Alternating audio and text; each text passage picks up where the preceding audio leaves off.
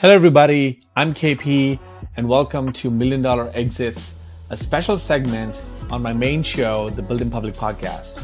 In this interview series, I sit down with founders who went from an idea to building a business and then eventually selling it for over a million dollars, hence the name Million Dollar Exits. This is something I'm very passionate about and curious about at this point in my career. I want to learn and share all the insights, mindset shifts, lessons, and non obvious tips that are part of this unique journey with the next wave of founders who want to take this path as well. So buckle up and get ready to be inspired and informed. Here's a special shout out to our episode sponsor, Paralect.com. Million dollar ideas come from every possible niche. If you're a busy domain expert in marketing, sales, finances, or healthcare and don't want to spend six months just to build an MVP, you'll find Paralect super valuable. Paralect is a venture studio built to design, build, and launch a product for you that is ready to sell in under two months. Start with no code or go full stack right away. Simply focus on growing your early adopter community and build in public, and they'll take care of the rest. Build your million dollar startup with paralect.com. P A R A L E C T.com. Hello, everybody. I'm KP and welcome to the Build In Public podcast. I'm super, super thrilled to invite a great friend and a fellow founder who's been through the path probably more than once now, but definitely has documented that journey and like spoken about that journey and has given so much to the bootstrapper and founder community in large. Welcome to the show, Arvid Kahl. Hello.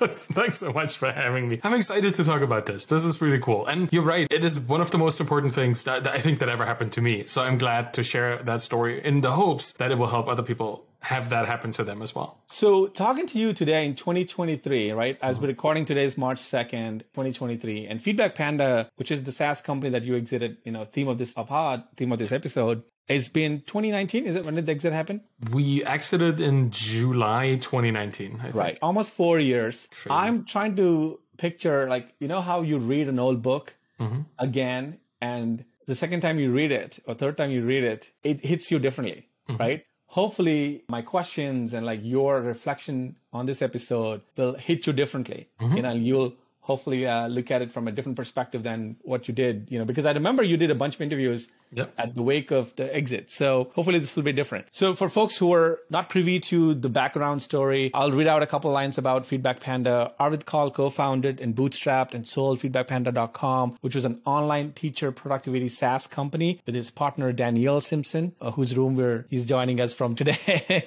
He was we were just joking about that. But he did all of this. He they grew the company from zero to 55k MRR, which is monthly recurring revenue, in two years and went from an idea to exit, a life changing exit. So that's the background story. You know, Arvid, the opening question that I have is something that I've been thinking about, and you may have seen my tweets about this is that why are there not enough founders bootstrapping?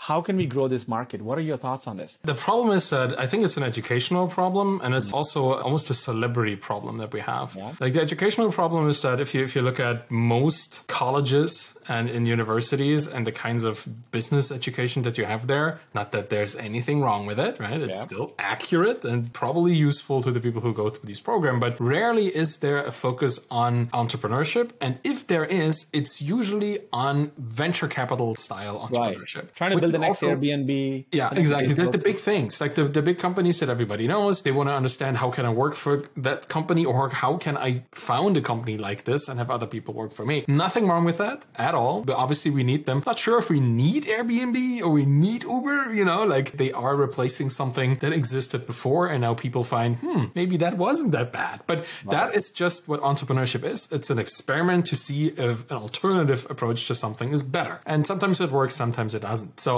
universities focus more on the kind of corporate enterprisey stuff, and you get taught the important things to succeed in that world, which is great. But you don't really get ever taught how to build an, a small business by yourself, right? How to build a business just by yourself. Lifestyle businesses, in a sense, if you think about university as the educational part of the economy, you want big businesses because they employ a lot of people. Right? I'm mm. generalizing here, obviously. Right, but yeah. if you have the choice in educating one very bright person, do you want them to build their own software as a service lifestyle business where they just build the thing by themselves, exit it, and then sit on a beach all day for the next couple of years? Or do you want them to lead a company that employs like thousands of people? You mm. know, that's the kind of choice you have to make as an educational institution. And I would guess that they will, you know, go towards the let's empower them to empower more people to find work in the societal sense. So the educational systems are aligned with creating more people that will found gigantic venture capital financed businesses. I guess they are also financed by these venture capital funds. So there's this hmm. whole thing going on there. That's the educational arm. And then there's just like who we look up to. If you look hmm. at the Peter Thiels of the world or the Elon Musks or founders of these gigantic businesses, all these VC businesses, we don't really have like big, we, we are not big fans of indie founders because we never hear about them. if you go to Mm, right. TechCrunch, like when does TechCrunch ever report about any bootstrapping like Right. activities? Even if, and I think the, the rarest thing that I saw was when 1Password had a kind of, uh, they raised, it was a bootstrap company that was wildly profitable. And the only time they really made it on TechCrunch was when they raised some money. Right. You know, it, it really doesn't seem to matter. Even if there's an exit of a super profitable bootstrap company, if there is no investment involved, they don't really care. Right. And since they don't care, they don't communicate what happens in the bootstrap world. People Right. don't see that it's possible. It's like Right. you need your, you know, the examples in the world out there Yeah. to start things like this yourself. And if you don't see them, you don't do it. So I guess it's uh, both educational and just yeah representational. if you think influential yeah representation so i mean that's a great answer and it kind of makes sense as i think about what's around me as well you know and and so the last 40 years right for you know what i've been up to right i was in venture backed companies mm-hmm. both at on deck which was at one point one of the fastest growing ed tech companies, education company, not really a tech company, mm-hmm. but was venture backed. And then day one, so I, which is also in front of by Gary Vee, you know, I was on the venture path. And the market's so different now, right? And mm-hmm. I think uh, the valuation numbers have, have plummeted dramatically. And as, but like a lot of my friends, a lot of my circle, a lot of my network have been in these companies. And so, I mean, I have, I, I feel like I'm one of, a, I'm one of the weird unicorn, like, you know, cross match, whatever kind of people where I have friends like you who are in the indie world. Mm-hmm. And I also have friends who are in the VC world. So I have friends in both circles. yeah. But what I'm seeing is, you know, a tremendous amount of stress in the VC backed friend circles because the valuations have plummeted and nobody wants to fund the next round Mm-hmm. given in this climate they, and suddenly all of the, the narrative of growth growth growth growth growth has shifted to profitability Yep. it's kind of like you know it's like it's just like and so a lot of my founder friends are in amazing stress because it's like somebody somebody's stolen oxygen from them like they just like switched up what matters more Yeah. so they're asking for unbelievable ungodly and unprecedented metrics at Series A level. It's crazy from a indie perspective because those metrics should matter. I mean it should you know like what they're asking for profitability should have been thought about from day one. But like generally the narrative that they've been fed for the last four or five years in the bull market was it's all about growth. Just show us the month over month growth. You know profitability doesn't matter bottom line doesn't matter. So now there's a big conundrum in that world. A lot of founders who are incredibly ambitious and talented and bright are having to really take a hard look of what should I do next, right? Should I shut my company down, return the rest, rest of the money back to the founders, and then build a small bootstrap company? So I had like a DM this morning from a very prominent investor at Hustle Fund who reacted my to my tweet about saying, KP, congratulations, you're on the right path. Because my tweet was that I'm reassessing what I want to do and I want to build a bootstrap company. Mm-hmm. And he's congratulating me saying, This is so great. You know, as an investor, this is my best advice. Do this. Don't get into this, you know, 10 year journey. Because a lot of folks don't understand. I think this is Arvid. That was my biggest lesson spending time at the venture back companies is a lot of people don't understand that raising a round is not be all do all. Like that's not the holy grail. Yeah. Although that's what's celebrated. You're raising a round. It's almost like you're kind of like buying a ticket to a 10 year mm. journey with it on a train. You just can't get off. Yeah. So unless you really are passionate about a particular problem, want to spend 10 years on it, you know, you shouldn't get on that train. And I wish a lot more founders really understood this dynamic early on before they went and pitched some VC. Yeah. So I'll pause there. Any thoughts? Anything you want to add? Anything? Any other question you want to throw in there? I like the the whole ten year thing because, like, in a way, entrepreneurship is always commitment over a rather long time to something. But the question is, who controls the train? That's Yeah. always that, that's what I find very interesting, right? Like a ten year train ride. Sure, if if you tell the train how fast it goes and where it stops, you know. Or where it goes and what vista you will see from outside the window. That's a totally different story than this is somebody else's train and you have to shovel coals for it to keep Yeah, going. yeah. Right? So the So you have more folks in the engine room who are dictating which destination we should go Yeah.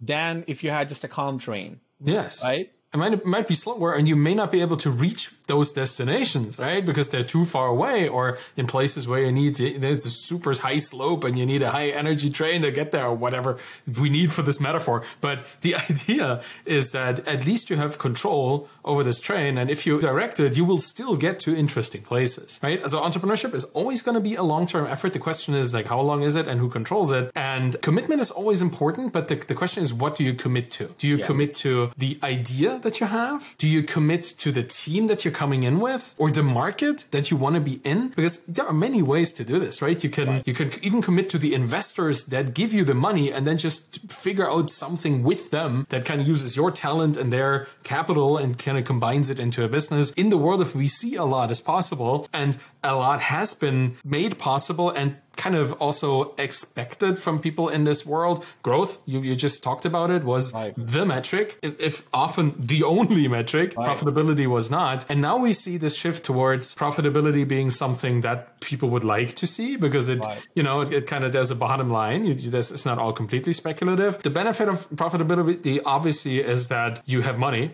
Like you don't need to add more money to keep the thing going. That's kind of the train, you know, that kind of has solar panels on it that for some magical reason produce enough energy to keep the train going. But we should stop with this train at this point. Or I should. Well, I have another analogy coming up for you. So I'm looking forward to that. But what I'm trying to say is like bootstrapping or self-funding, I think the more general term for this, it has to be profitable because we have extremely limited capital as individuals. So whatever we build, it might still have hypergrowth, right? It might still like tap into something in the market and then, then explode. I've seen bootstrap businesses look at 1Password. That's a good example. That Right, and you can work it. is everywhere, right? They have a gigantic market and they are a small, small company. I think they're actually from somewhere here in Ontario. Like there's a couple towns over from where I live. There's a, I think a 1Password uh, park or something like a tiny sponsored park because that's the town that they, the business was founded in or, or the founders live in. So like th- these are lo- local small companies, you know, if you, if you think about it, that serve everybody. Like that, Yeah. that's, just, that's just crazy. Like we literally used 1Password Yeah, in use it exiting our business to Right.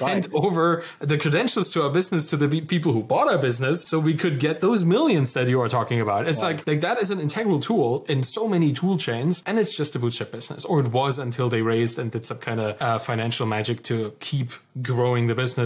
But they were Right. bootstrap for the longest time. Right. And so they weren't beholden to anybody, which is that the thing I want to hammer back on here is that in times where nobody is sure what's going to happen as an entrepreneur, I would rather be beholden just to myself and all the mistakes that I might make than somebody else's view of the future that may or may not be true and have their money dictate what I have to do, which is why I'm talking about bootstrapping all the time. Yeah. Why I recommend it for everybody, at least to try, because it's nice to know when you don't have a boss, how that Right. feels. Right. Yeah. And you still have a boss as a VC funded founder. It's just an investor, not yeah, a CEO. right. And especially when the climate is like how it is right now in the macro climate, you know, and you're seeing like in the last three four months, uh, I've been a full time founder, and I, I was sharing that with you at the beginning of this, you know, conversation. I had my own share of ups and downs. I had my own share of like self doubt and struggles. Was like, oh, where's my next clients coming from? Where's the next source of revenue coming from? But man, oh man, I wouldn't trade that for being in the pressure cooker that my friends have been in the last three months that I know. They're shutting down shop in the next two, three months with the VC backed companies and they're unbelievable and they're all envious of my lifestyle. And actually, I'm not that happy. I'm not that like crushing it. Like I'm making, you know, decent salary. I'm making decent money, but I call my shots. If there's a day that I want to take day off, I can take it off. If there's a day that I want to write 15 tweets, I can write. No one's like the other benefit that I want to like we should highlight about what we both do is I could do whatever the heck I want that week. Like in a random week, I have a new idea. And so like the other day, somebody called me and they're like, KP, how are you doing all these things in parallel? And I'm like, because nobody, I don't need anyone's permission. That's the answer. Why am I doing the million dollar exit podcast? Because I'm curious. That's the answer. That's it. There's no other blessing I need. But to pull off any of these things that I'm doing right now, both, you know, at any of my companies that I worked before, I would have needed their permission. I would have needed to make sure that it fit with the KPIs of the quarter. And I would have needed to make sure that the CEO is happy. Like, you know, there's so many levels of uh, permission and like, oh, are you all aligned in one strategy? No, you know? So I think not having too many people in the cockpit, yeah. you know, or in the engine room is so much more peaceful. I'm dealing with my own shit myself. I have friends like you I can ask advice on and they've been very helpful, but I don't have any noise around me. No, like I don't have any more critics or people who are calling shots on my destiny, you know. As crazy it sounds, like I am the creator of my own destiny. You know, it sounds crazy, but it's insanely empowering. Yeah. You know, that means some months I just want to do a $3,000 month and I'm fine. And some months I'm doing 15K and that's fine, right? Yeah, um, and that is not for the faint of heart, right? That's like not the, for the faint of heart. the instability of this at any level, like even when we were in the last couple months before we sold the business, let's just kind of bring this into the conversation a little bit. There, there still was a lot of pressure on us because the bus factor, the what happens if one of us gets hit by a bus yeah. in a team of two is incredibly high. Like it felt it was almost a team of one because either of us did things that the other person couldn't do. So, yeah. you know, like I couldn't do the design and the product work that Danielle was doing, and Danielle couldn't do the programming and the whole system administrative stuff that I was doing. So either way, if one of us was not available, that was a problem. And it was the a problem that we felt extremely strongly, like just prior to even having the conversations with potential acquirers, because I've noticed ever since that I was in a very, very dark spot, like from my mental health perspective, at least. Back in the day, it wasn't very clear to me. I thought, oh yeah, this kind of feels like burnout that I had before, but not the same. So it's probably something else. Now that I look back at it, I was mid burnout when I thought about this already. I know that. Like I had heart, I still have my heart rate readings for my Apple Watch back then. And they were like, they were in the, the 90 to 120 on like on a normal day. Wow. Yes. and wow. even talking about it gets me flustered. So right. it, there's a very visceral physical reality to these kind of the pressure that even a bootstrap business with at that point five and a half thousand customers. It was a lot of people that two people were responsible for. That put a lot of pressure on us as well. So the pressure is never really off just because it doesn't come from somebody else. Right. It kind of comes from yourself if you need to. One of the problems that we had at the time was that the business itself was our most valuable asset. Like no questions asked. Like that was the thing that we had. We didn't have much savings. We didn't own a building that had no real estate or anything like it. Had no, what came in in a month went out is kind of paycheck to paycheck situation. And the business all of a sudden was worth millions of dollars. So the pressure to keep the business alive was right. on, right? So you have this thing, which is awesome, but you kind of, you think about, oh, what happens if it goes away, right? right? And full disclosure, I guess, Feedback Panda itself has closed at this point. Like the company that bought us kept us running,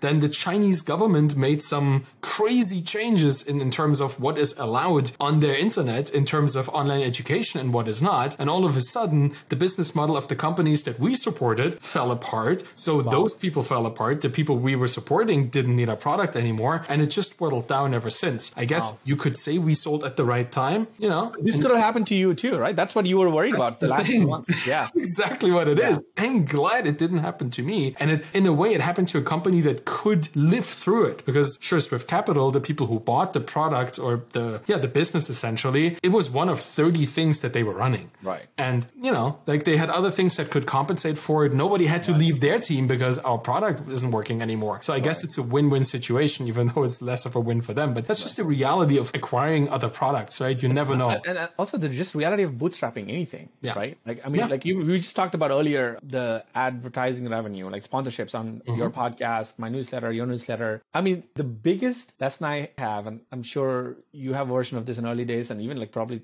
towards the end of Feedback Panda is you can never take anything for granted in business. In entrepreneurship, yeah. everything is earned. Yeah.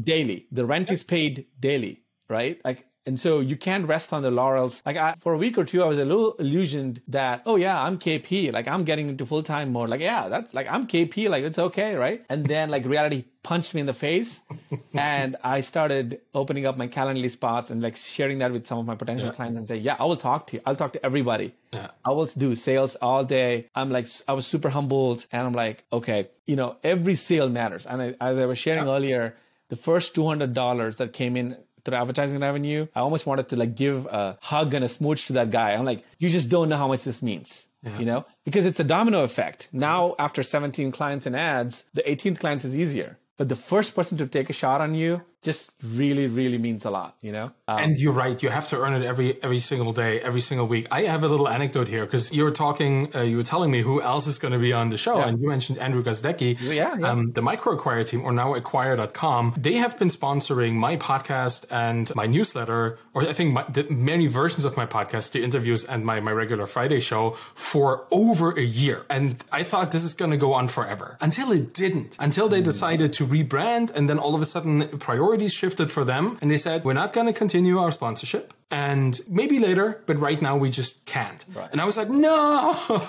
the great right. sponsor of 50 plus episodes does not want to sponsor anymore. My world is falling apart. Obviously, it didn't. Obviously, I found other people who wanted to jump in and take that spot as well. But it felt like I took this for granted. Like I thought this was going to go on forever, but it didn't. I'm glad it wasn't because it allowed me to reframe my own perspective on this. And I had a conversation with Danielle about it. And she also said, like, this is probably better for you than keeping them as a sponsor because that is that could lead to complacency or to you know delusions of grandeur or whatever it could be. It, it would not be as helpful as having to go out there and acquiring new sponsors because yeah. that also allowed me to increase my price. And all of a sudden right, i'm making more right? Uh, like right. all of this has positive consequences if you take them but you still have to work through it every week. And i do the same still. Like i'm in episode 195 like that's going to be out tomorrow as of the time we record this and i'm still trying to fill my slots of sponsors every single right. week. Like I see the hustle. I love it. I love it. Actually, so every time you put something out there, it inspires me to do it too. I'm like, okay, I was doing it, and I think that's that's the thing that I was trying to get across to someone who's listening. It's easy to think, oh, you have an audience. Oh, you already have like uh, some credibility or brand, you know. Yeah. So in that example of MicroAcquire, like ending that contract for whatever business reasons, like, you know, I'm sure a lot of people would think, what? No way. Arvid yeah. Kahl doesn't have to struggle. Mm-hmm. But my favorite part is that even freaking Arvid Kahl has to struggle. Like everyone has to struggle. Yeah. Everyone has to persevere. And I mean, the only difference is from five years ago to me now is that these kind of punches, you know, that reality gets me, uh, punches me in the face or whatever. My recovery rate and my recovery time has gone down, right? Like That's I right. just get back up in a day or half a day yeah. and like dust off and I'm like, all right, what's next? That's you know? really what it I'm, is. Yeah, that's really what it is. I'm sure you feel the same, right? Like back in the day, this would have hurt me like for a week. Yeah, if I probably might have stopped altogether, right? Who right. knows? That's like, right. Was, oh, no, it's not for me. I will never right. make money, and then you stop. But uh, you just have to kind of try other things and figure it out. You you develop a sense for it too. I think yeah. recovery rate, the speed of recovery, that is a great way of phrasing this. Because right. whenever I run into something like this, like, eh, look at it tomorrow. There'll be a way right? That's that's it's just your experience with how to deal with these little failures that are just tiny bumps in the road along the way. If you look at them retroactively, you know, it's just what it is. That's what business is. We're all competing in a way, right? business is. Yeah. And like the, it never gets easier. You just get stronger. I think, and you just, I feel like the other thing to you, Arvid, like I am as a full-time founder, I'm way more humble than I was when I was yeah. Running like the and leading teams and like being under the brand of On Deck and Day One because I was not I didn't have to be that hungry because my paycheck was covered. Yeah. I could just right. be me and people would pay me. I was like, yeah, you know, I don't like, yeah, I don't need to do that much of customer service because I was like, you know, now I'm like, you know, the level of hustle and the hunger, like my wife, even the other day told me, she came to me and she said, I'm so proud of you now, you know, and I meant a lot because my wife doesn't give a shit about my business and things. yeah. It's like, she's like, you could be a hot shot. I don't give a shit. Right. And, and I was like, why did you say that? Danielle like that too? Danielle or? calls me semi-famous in the community. Yeah. Yeah. yeah the same thing. She, my wife's like, she even made a account just to troll me and roast me. And she, she's lost interest in that too. But she said, and I, I asked her why, and she goes like, you relied on your skills and your talents and all your other things when you were at you know all these companies now I see that you're just so hungry. You just, I can tell that you're so humble and hungry and like you want every dollar to, and I think this is the message for anyone who's listening and who's tuning in. Maybe they're wondering, why does this feel like an uphill battle? It will feel like an uphill no matter what, where you are. You know, no amount of prior success, like the net new customer who's coming into your pipeline, who's trying to decide if they should put the 200 or 300 into you or your brand or uh, in your SaaS, is evaluating that based on their priorities, not because it's Arvid Kahl or it's because KP is in the. It doesn't give a doesn't matter in that scenario. So that was my takeaway. And I'm so I'm hungrier, I'm sharper, I'm more alert, and so I'm like loving it, man. You know, it's keeping me in good shape. I'm also really happy for you that it, that you have a partner that is a no bullshit partner. That, that keeps, keeps, you grounded because I have the great, great, wonderful benefit of such a partner myself, yeah. and it really helps me not yeah. to you know lose my perspective. Because honestly, if you have like I just recently got to yeah, 100k now. Yeah, yeah. On, on Twitter, which is a mind blowing number. It makes makes no sense at all. But it really makes no difference in, in our household or in my life, really, because I'm still just a person among so many others trying to get stuff done every single day. And it's nice to have somebody who tells you that from time to time, because in our echo chambers, it's easy to you know f- right. to lose sight of you know, where you, actually. You know, let's talk about the 100k one for one sec. I think mm-hmm. it's great. I wanted to ask you when you hit. I think I DM'd you that day you hit 100k. Yeah. And I wanted to ask you this in, on air, which is what has changed for you now that you have a 101k audience. And I remember when we first met, you probably had like 10 or 15K. It was early days, 2018, 2019. Mm-hmm. Yeah. Maybe not even 10K. Maybe no, probably not. Like t- 2019, I was like, I started November 2019 with like 400 people. That's when Yeah. Okay. Okay. So tell me what has changed about how you communicate, how you express yourself, that um, first question and then i have a follow-up but yeah what has changed so like twitter dms are almost completely unusable so yeah, unless well, i follow you i probably won't see what you yeah. have to say it's just really right. unfortunate but it's just a technical problem i occasionally take the time to go through my backlog of you know message requests yeah yeah yeah if, you know, don't don't expect me to respond immediately unless I follow you. Then I'll see it. But it's it's like mm, communication at that scale is horrible, and yeah. even the existing tools out there they make it only so marginally easier that it's still a chore because just the, the, the amount of it is crazy. Yeah. And interesting enough, I find myself reflecting more on what people might understand what I say to be about, not to in, in a sense of self censorship, but I reflect more before I just post stuff out there mm. because I have a rather large platform now, and anything I say will be read by an extremely diverse group of people. Right. And as a white male from yeah. a you know first world country i lack a lot of perspective in almost everything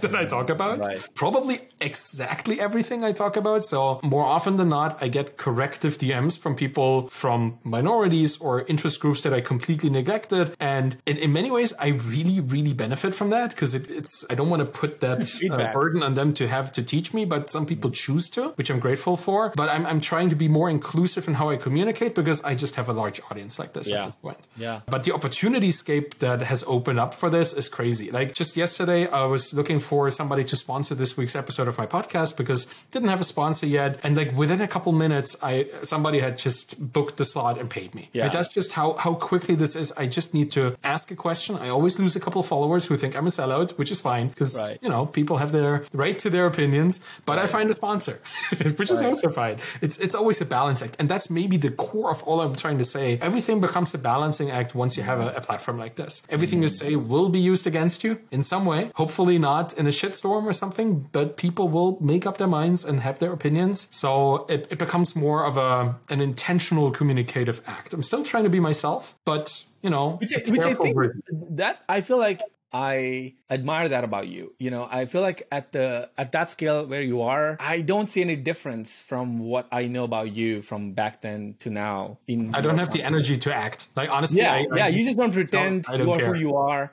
Yeah. I, I mean, even on the podcast, your podcast, it feels like you just you. You know, I mean, the Arvid that I know in my DMs or in my chats with you is who shows up there, which I love, and I try to do the same. Right? I, it's mm. actually so you know, it's so tiring to pretend mm-hmm. in like like a performer. So I think it might take sweet time for me to get to the big numbers, which I think I'm already, you know, amazed at how far I've come. But I'm just yeah. thinking it may just take like, you know, sweet time to get to big numbers on podcasts or on, on whatever. But I will just be me so that whoever ends up being in the audience, I don't have to act for them. I can yeah. just be me You know, That's great. Um, Th- honestly, and that's something that, that plays really well into consistency because Yeah. if you show up, you attract people who like you. So you don't Yeah. have to keep acting if you're just Yeah. yourself, right? Right. They, they will expect you to be yourself. And if you just Right. are yourself, it's going to make it much easier. And that will increase the resilience that your relationship has and their, the churn that, you know, that, that your community has goes down and all of that. Yeah, it's authenticity is easiest at scale because it's just the least tiring version of yourself.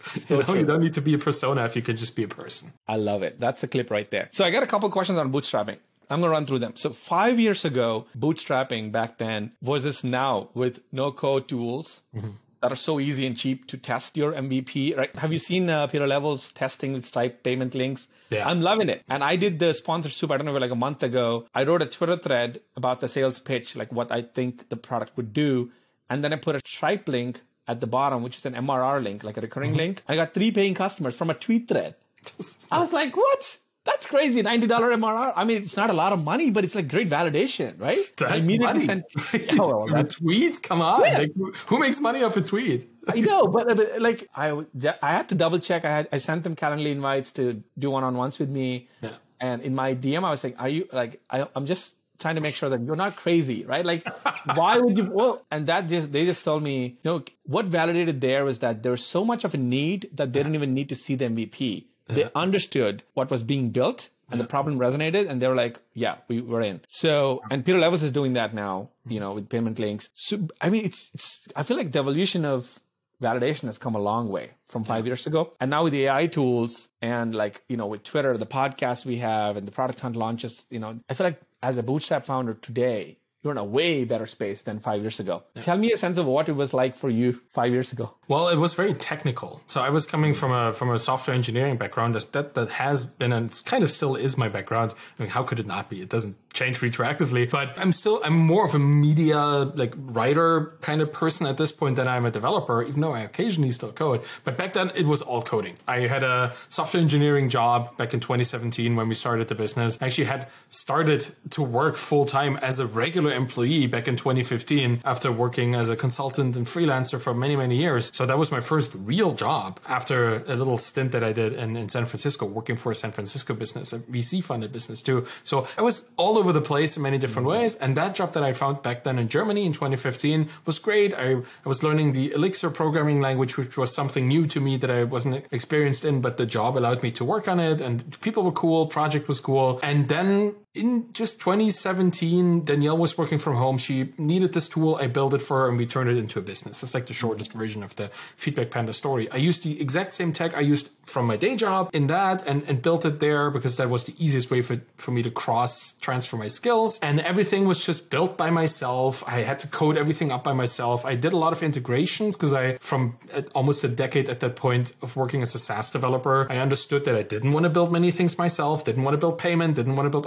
authentication, all that. Somebody else was doing it. We just paid for it, which is something I highly recommend if you're starting out, right? Particularly now with no code, you can almost integrate everything Right. just by plugging and playing it all together. That was not necessarily the case back in, in 20, 2017. No code kind of existed, but not, Yeah, particularly that not, in the, the edu- education, with the educational field around it that existed. Yeah, Right? yeah. There, there were no no code accelerators or kind of boot camps or anything like it. You kind of had to figure it all out by yourself or nobody would help you. That is very different now, but it was highly technical. I still enjoy it. Coding is fun. And if you know how to do it right, which I fortunately knew, I could quickly get the prototype out. Maybe not as fast as, you know, clicking it together in, in a, in a Webflow or in a on combination of Airtable or some kind of bubble app. That would have been much faster than what I built in a couple weeks, but it was still a prototype and we iterated on it over time. So that was the back then. And now it's very different. Now I would not start a business the same way, obviously, because why would What would, what would be like your playbook now,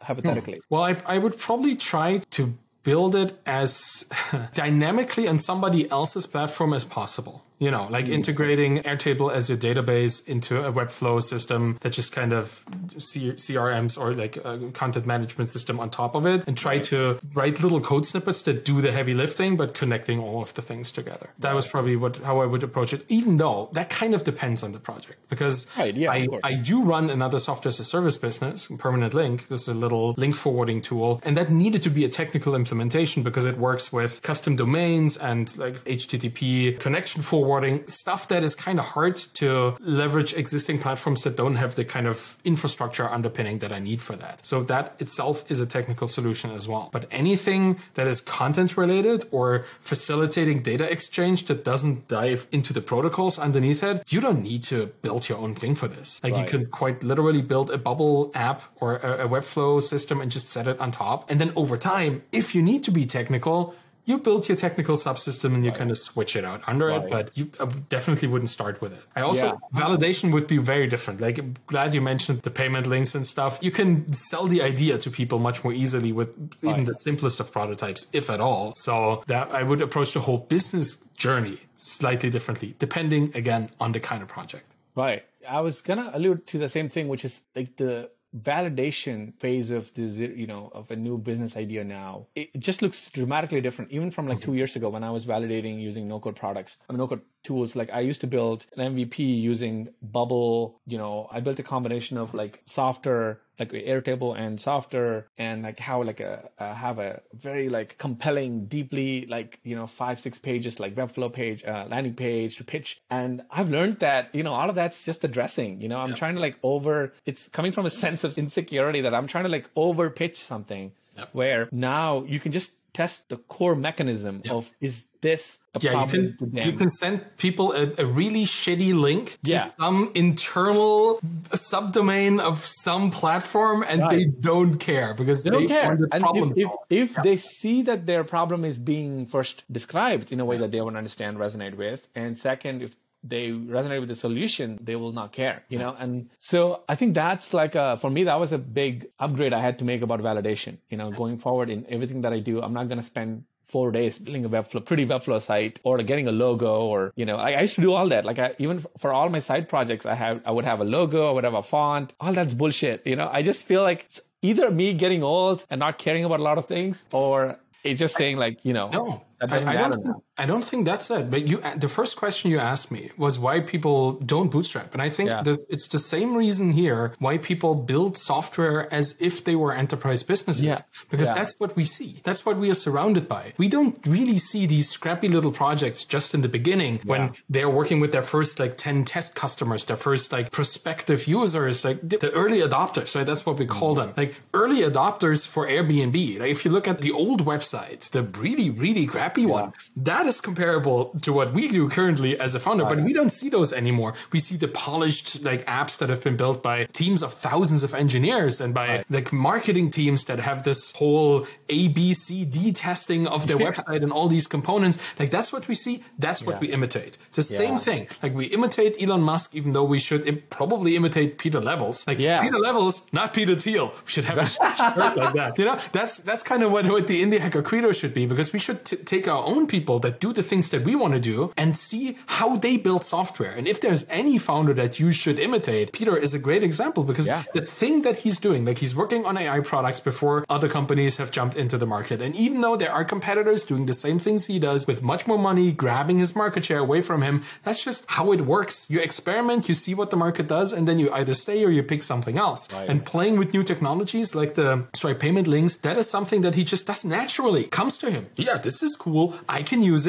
Doesn't matter if it looks good or not. It's going to make me money. And that right. mindset alone is something you should imitate, right? right? Not rich people doing rich people stuff. You don't need to do that. You don't need to right. act like this or you don't need to imitate their business approach. Do what people who you think are cool in your community do. And you're probably up to a, a much better start, off to a much better start and have a much more enjoyable process of doing it because you can actually see how and what people do, how and how well it works, and if you can apply it to your own business instead of having to follow these nebulous concepts built by businesses that are 50,000 times as big as you with your little business. Right. Just, I mean, I feel like it was it Daniel Vassallo or, or someone who said, who routinely says that you should study more from the folks who are two, three steps ahead of you yeah. than from Jeff Bezos. Right? Yeah, That's true.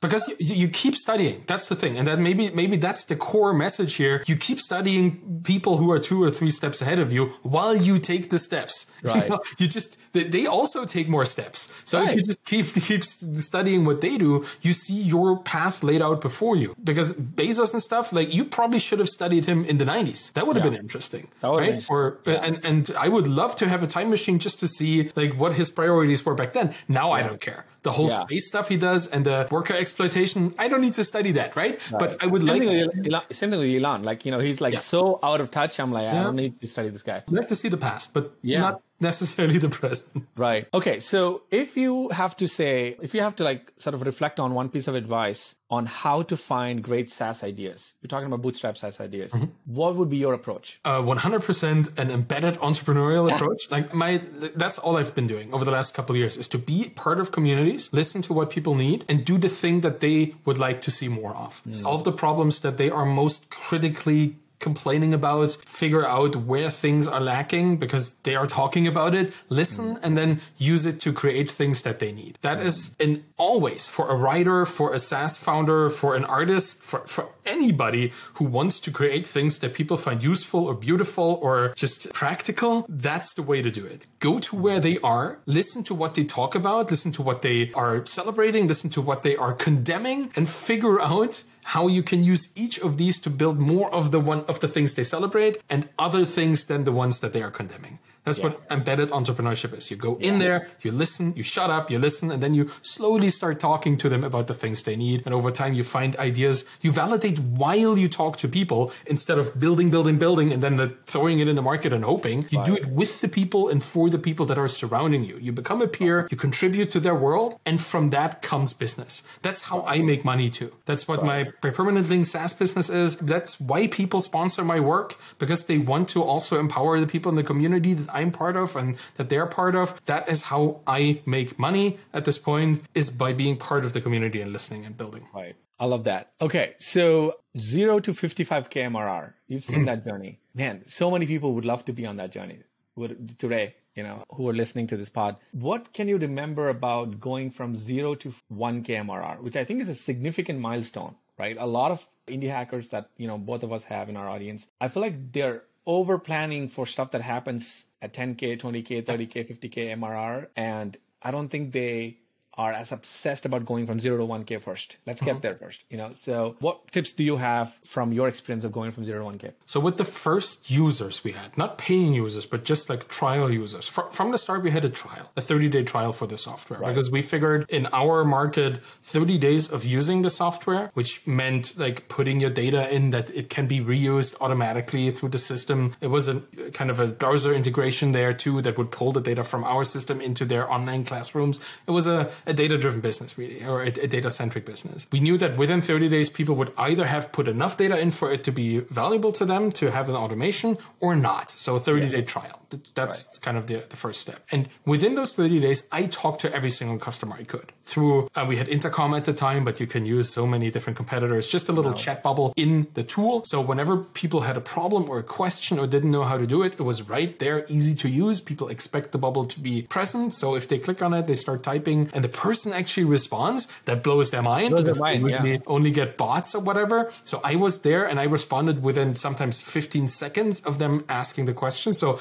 blows their mind again because they usually have to wait for half an hour. All of that was focused on getting into a conversation with these people as quickly as I could, then mm. learning what they need, learning what they don't have, learning what they have enough of. All of this just from these first initial dozens of users that we had. Maybe quickest side note here, Danielle was an online teacher at that point, so she was part of the community. Okay, Right. entrepreneurship. So that was that was kind of where this came from. She knew who these people were that we were solving the problems for. So she had access to Facebook groups where those po- people ha- hung out. So we could kind of plant links there to the business, so people would come from these groups, use it, and then communicate about it back on social media with their peers. And we jumped into these conversations and we tried to amplify them as kindly as we could. Somebody mm-hmm. asked a question, I don't know, is this a good tool? We would say, well, it might be a good tool for you. Here's what we want to do. If you don't like it, that's that's perfectly fine. Can we help you in any other way? Just be present, be friendly, be kind. And from the beginning, we created this. It wasn't just an, a semblance of us being present. We were present for mm. everybody, every user, every prospect that might use the, the tool. We were so present that they thought, wow, this is something very different from how we see businesses interact with us. This is something we might want to check out. So mm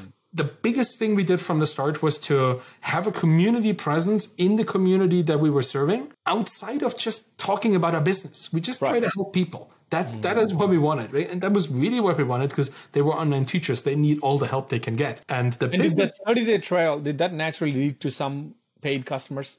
yeah, like the, one one of my most uh, favorite anecdotes of, of FeedbackPanda is that I hadn't even changed out the Stripe test key to the production key when the first person tried to subscribe. Like they literally couldn't pay us because we were still using the test configuration right. for Stripe. I quickly right. changed that and I allowed them. Like they, I think within six or, or, five days after starting their 30 day trial, they wanted to pay. That's wow. how quickly that we had the, the loop, which also right. meant we could have probably condensed it to seven days trial, but why would we, right? Like if people need more time, why not? we even had a trial extension. Like we had a 14 day trial extension if people didn't have enough value perceived in their 30 days because margin costs were zero essentially for that little data that they had in the database. Didn't really matter. But yeah, we, we quickly found uh, that people really wanted to pay for the product. And of course we encouraged that, but um, we didn't push it. Like we never pushed people into it because we knew the people we were serving had really low budget. Like right. the price was 10 bucks a month and that was already a lot for them. So we tried to accommodate the specific sensibility and the price elasticity of that niche from the beginning. Right. So you know what's crazy to me as I hear this story is that all MRR is not equal. Mm-hmm. right? Like, for example, if you're a ConvertKit and you're charging you and me, you know, we have business revenue. Yeah. So you know that's different right yeah. as opposed to charging teachers because my yeah. wife's a teacher and I, I know very well about so the budgetary constraints and how like they don't have business cards and, and shit like that. It's they don't think money. of themselves as a business either. Right. You have to and tell so, them, hey, this is actually tax deductible if you want to. Right. right? Like but they don't they don't think of it that way. So yeah. the, their gut goes to like this is my personal expense. And so getting people who are price sensitive like that to pay 10 bucks, I think, roughly, mm-hmm. right? Monthly. Yeah. To build a behemoth of 55 KMRRs. It was a lot of people. Easy.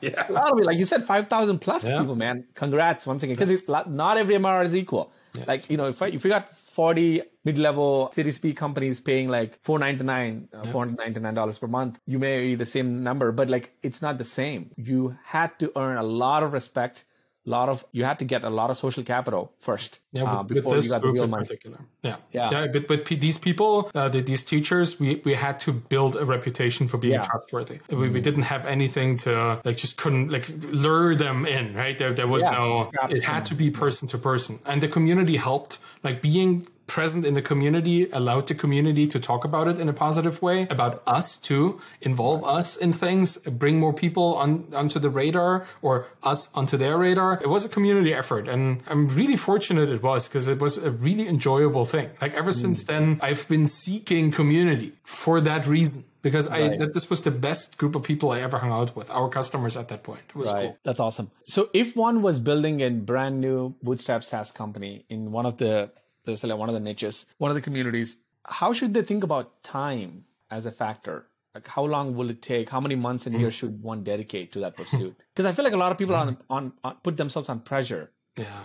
Because they don't know what it how long it may take. So they're like, it's taking too long for me, or it's taking not too long for me. Like what what, what would be a reasonable guidance for them? That's an unanswerable question, and I will answer it right now. Now, problem is you never know if you're there with the right idea at the wrong time, with the wrong idea at the wrong time, the wrong idea at the right time, but different idea would have been good, right? It's, it's like you. So, so many things have, have to come together. It, it, also needs you to have the right perspective on what a bootstrap business is, because mm. if you think that wow, once this takes off, I'm gonna do this, well, then you approach your way to the takeoff point very differently than if you say, mm-hmm. I'm going to keep this a side project. This is one of my many small bets that I'm making. And if it works, cool, I'm going to dedicate more time. If that makes it work even better, I'm going to de- dedicate even more time, maybe hire somebody to just help me with that so I can still have my other bets in the running. Your perspective on how you want to build your entrepreneurial portfolio, that might be one thing or multiple things, depends on how you approach it. Daniel Vassallo, you mentioned it, many small bets is his approach. Then you would have people like Andrew Gazdecki who might say, well, If you have your, if you have one good idea, you really go at it. Like you, you are in between these two perspectives and you can take any point on the continuum, but you have to figure out how you want to approach your entrepreneurial journey. That's maybe the important first choice. And then you have to see which of these ideas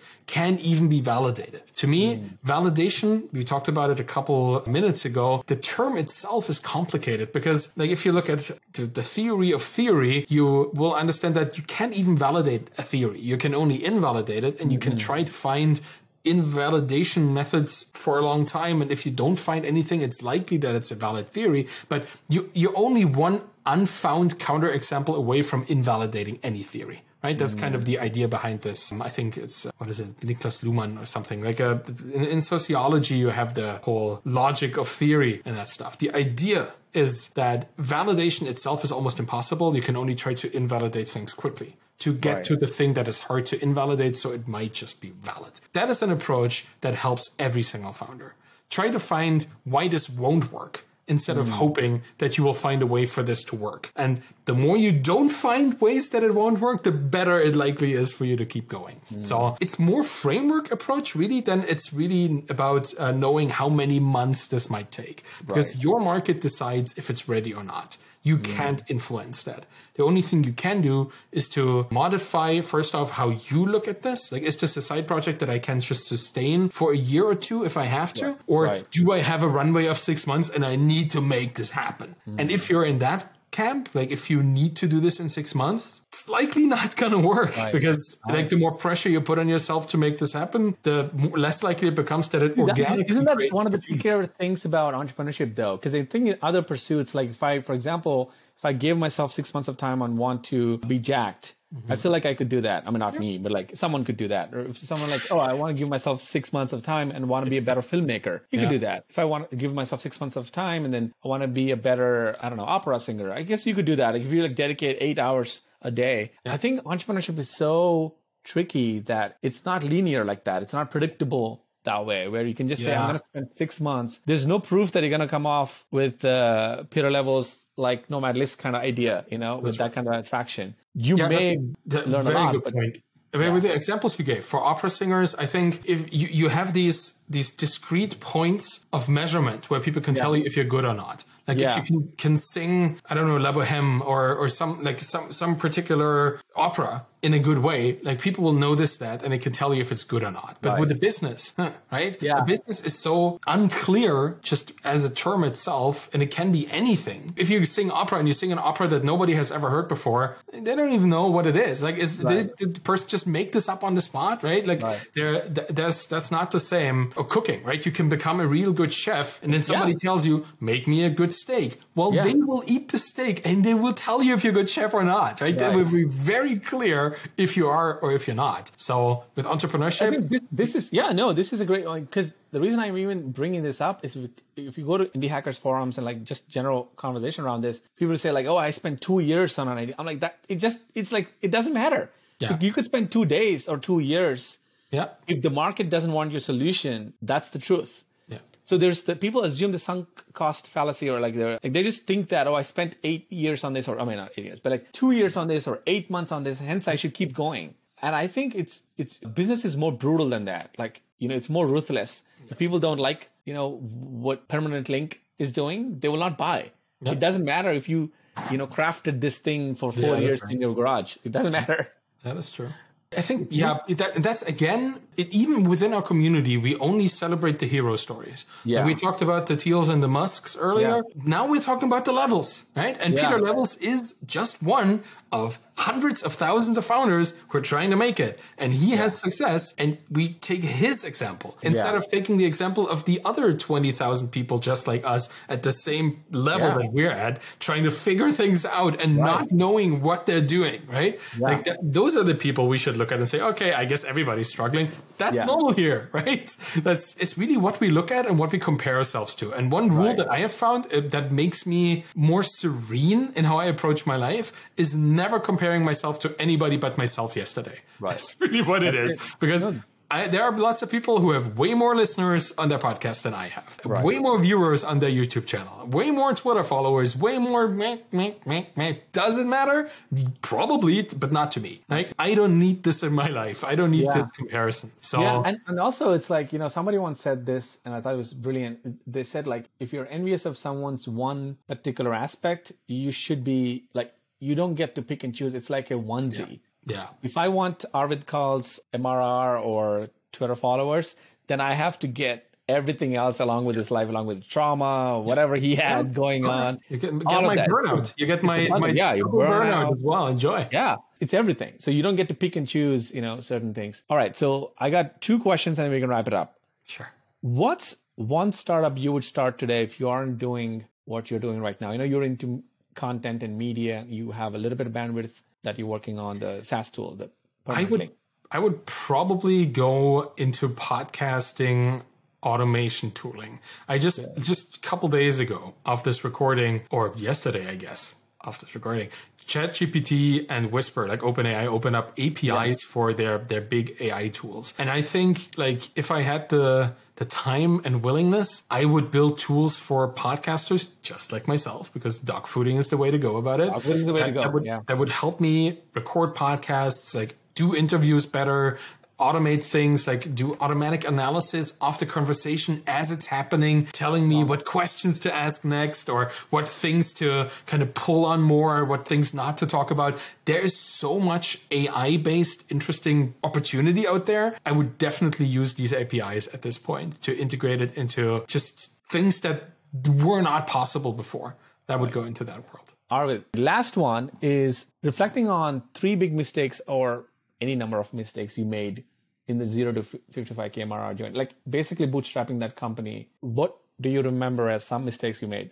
Like one was fairly formal. I founded the business, like the, the entity around the company in my name only, even though I co-founded it with Danielle, but she was still doing her job and we kind of had to pull her in as a co-founder shareholder later. That was stupid, cost a lot of money and was just me trying to do things quickly, even though when it comes to like formal things like this, you should do them right the first time. Otherwise, it just comes back to bite you. So get the, the legal setup right from the start that you want in that business. You can always adjust it later, which we right. did. But if you do it right from the start, it just reduces the amount of time you have to talk to lawyers or the tax authorities, all that kind of stuff. Just makes your life a little bit easier. Right? Yeah. So that that's just like a formal mistake I made. One of the biggest ones was not to hire people to help. That was a mm. great mistake that I made then. And you contractors, you mean, right? Yeah, and anybody like contractors for part-time work, for just project-based work, or for just uh, to be on a retainer if there is if there is anything. Could have hired many people in many capacities. In that way, I hired zero because I thought, hey, if it's not worth a full forty hours of work a week, I'm not going to hire anybody. For some reason, that was my perspective, and that caused a lot of stress, a lot of anxiety because everything was kind of falling back on my shoulders. Yeah. That contributed to the burnout which essentially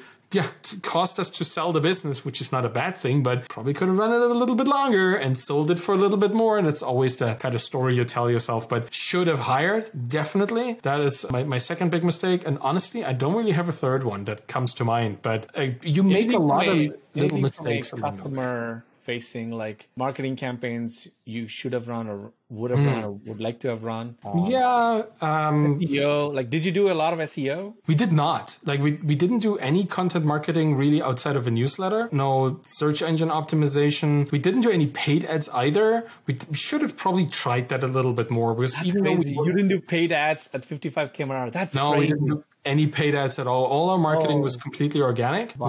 We eventually implemented a referral system that kind of helped a little bit more, even though people were already referring it without our ask. It was very community driven. And paid ads may have reduced the perceptiveness yeah. to community work. So I don't really know, but we could have probably tried it. We could have expanded a little bit into different industries right. that might have made the business itself more resilient to the change that then at some point came. And after we sold the business, kind of caused it to fall apart. But that is not my mistake.